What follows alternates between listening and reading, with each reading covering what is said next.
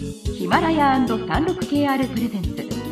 5分でわかる真相チャイナイノベーション。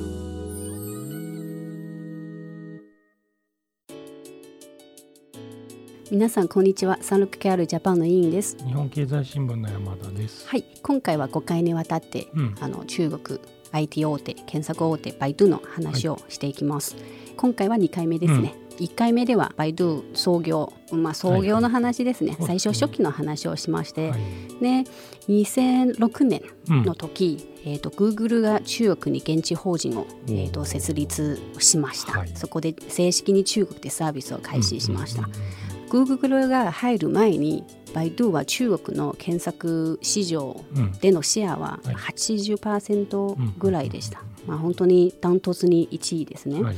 で2009年になってうん。Google と戦ってシェアは60%ぐらいまで落ち込み、はいはい。で Google はだいたい33%まで、うんはい、追いつきました、あで当時の大事件としては、うん。あの中国政府との検索ワードの何て言うんですか？規制？フィあフィータリング、中国のこの言葉への検閲とか、うん、うん本当に始まったのはまあその頃ですよ。それぐらいの時期ですねもうちょっと前ですと、うん。もう少しこっちだったんですけど、はい。で、バイドゥは、まあ、やっぱりそう中国でこうビジネスをやるには、うん。もちろん中国の、まあ、いろいろ国情とかルールに従まあわなければならないので、うん。うんバイドゥはやっぱり中国政府とこの検索ワードのフィルタリングに合意したんですね。うんうんうんまあ、一方、グーグルはそれがちょっと同意できないっていうような態度だったので、え。うんえー、とその後、まあ、Google のサービスも使えなかったり、うん。なんかその、まあ、変になったんですね。Gmail も攻撃を受けたようなそういう事件もありましたので、えー、と2010年の時じゃあ中国から徹底しようっていうのを決めたんです。グーグルがね。はい、Google が出た後バイドゥももちろんまた徐々に回復してきて、まあね。ただその件はバイドゥに対するダメージもあります。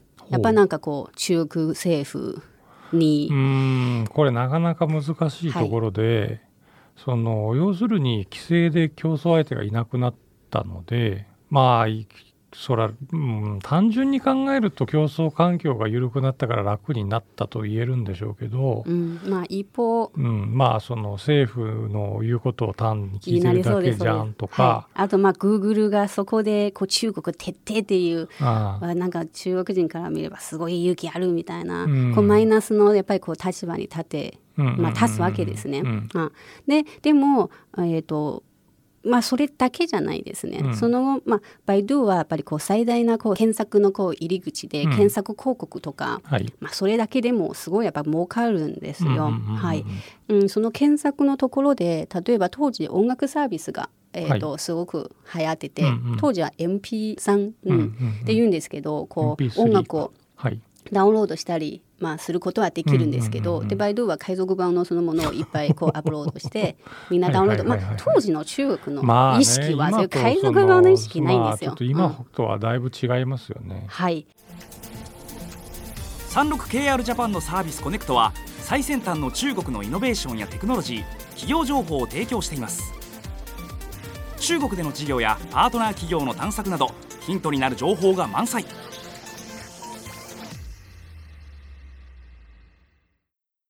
でまあ、ダウンロードしたりしててそこでワナーミュージックとかソニーに 怒られちゃった。歌えられててとかっていうのもありますし、はい。あとまあそのミルク事件でこうちょっと有害物質をメ入るメですね。そうです。はいはいはいはいはい。で子供がこう被害を受けて、うん。でバイドゥはまたそのミルク会社のお金をもらって、うん。うん。なんかこうもうちょっとこうイメージ作りのそういう広告を出したりしてて、それもまあさすが中国政府も怒ってて これダメだよっていうのを、うん。あの国営テレビで、はい。まあ、一応指名されたんですね。はい、さらに、うん、全国民から批判を集めたのはこの2016年の時ですね、うんうん。このがんになった中国の大学生は、うん。バイドゥで見つけたその広告の病院。を見探したらなんかあるところが、はい。なんかすごいなんとかっていうがんの治療法が効きますと書いてあったと。はい。でもそれは正確ではなかったと。そうです。まあでもまあそれも正直なところ本当にひどかったです。で私も あの当時こう使ってて、はいはい。あの一番いけないのはもちろんそういう個人経営の病院がお金あるわけですから、うんうんうん。こういっぱいこう金を出して上位に今日表示されるんですね。SEO ってですね、はい、でもこれはやっぱりこうオプティマイゼーション私はまあ見てこう警戒心があるから見てやっぱりこうおかしいなって思うんですけど、うんうんうん。こう例えば高齢者とか、あるいは本当にあんまり経験のこう大学生とか見てやっぱり信じちゃうんですね。あとは当時のバイドゥはこれは広告ですっていうのが明記しなかったんですね。それは一番いけなかったので、うん。でも大学生は、えー、と最終的にがんで亡くなって、うん。そこで本当に大事件になって、みんなは一気にもうバイドゥを批判するようになったんです。はい。もちろんその検索サービスでいうとバイドゥですし、バイドゥでここをやらないといけない、ただまあ、うん。そのバイドゥの広告のこのルールに従ってやらなければならないとか、うんうんうんうん。まあやっぱりそのお金を多く出す方が有利ですし、バイドゥはそれに対するそういう検査とか、あのまあ、緩い最近は良くなってるらしいですがそう厳しくなってる。その件がきっかけにすごいいろいろチェックが厳しくなっている、うん。うんと聞いてますね。はい。中国経済のさまざまな業界や企業紹介最新のイノベーションやテクノロジーを徹底解説。5分でわかる真相チャイナイノベーション。この番組の最新のエピソードはヒマラヤで配信中。今すぐヒマラヤのアプリをダウンロードして要チェック。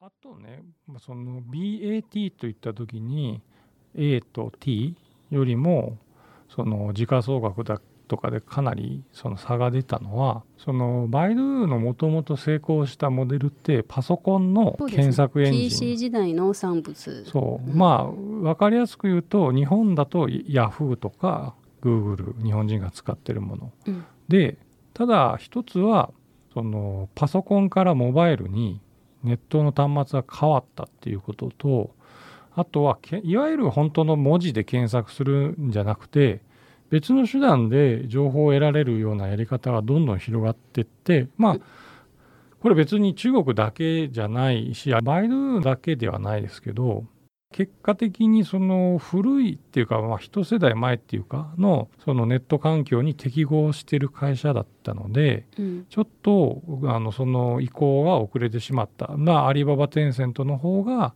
そのモバイルとかえー検索以外の、えっと、ネットの利用法っていうことについて適用が早かった。っていうのは言える。まあ、そこが実は、まあ、そのブランドイメージよりはもうちょっと本質的なところなんですね。バイドゥ全体のそういう事業を影響する。